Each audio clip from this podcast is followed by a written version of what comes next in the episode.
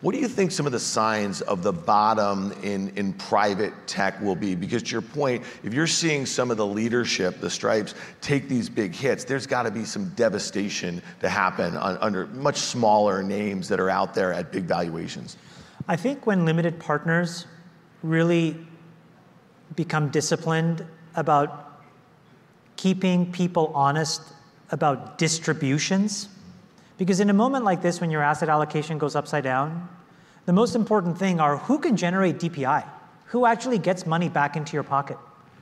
Forget paper markups because they're kind of not really worth the paper that they're printed on. Where are the distributions so that my, my actual assets can be more right sized? They are the ones that I think start this trend of bottoming. Because what will happen is you'll go to the organizations that have had the most consistent TVPIs with the most inconsistent DPIs and say, I can't work with you anymore. Because this is now just money bad. And when those folks leave the market, those companies now become more prone to get repriced accurately because that set of GPs will say, I need to return money. Mm-hmm. And that's where guys like us can step in with clean balance sheets and lots of money to go and say, okay, let's go and reprice these. I honestly think that's like three years away. Yeah. I thought it was going to be three quarters away. You know, at first when we were thinking about like how much capital are we really going to be allocating over this next period, we cut it by two thirds. Mm-hmm because we just didn't see the opportunities in the late stage anymore. But you're excited about some stuff. You tweeted this the other day. Um, the two most important drivers of the next decade, the marginal cost of energy and the marginal cost of compute, will both go to zero. And you said over the next decade. So this is at early stage. You're looking for opportunities to invest in and around these themes. Talk to us a little bit about that. These are multi-trillion-dollar shifts in how the information economy and, and as a result, the economy itself is going to work.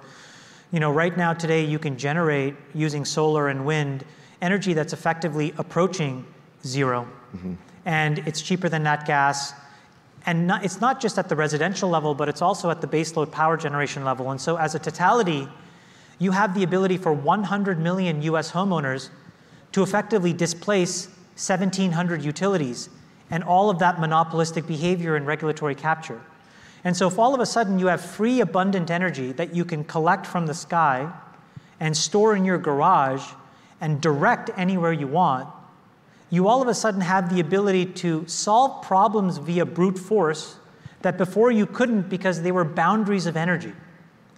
Separately, we have found a way to transition away Moore's law away from CPUs into these application-specific chipsets now that operate in a realm of machine learning and AI. And the cost of that is effectively going to zero because these reference designs now are so well understood, the software is so powerful now. And when you multiply these two things together, if you wanted to brute force reverse engineer every single theoretical protein that binds to every other protein in your body, what was a multi billion dollar compute and energy problem is now effectively a few tens of millions of dollars. If you actually wanted an infrastructure that could actually detect in real time how to give true autonomous self-driving, make extremely complicated decisions and stop on a dime, those were compute problems that you can now basically make render costless. And so when those two things come together, it's one of these really transformational moments in our society where you can go after some very big problems that we didn't think were tractable before. Mm-hmm. And so I'm very excited about that intersection and finding companies that play on those themes.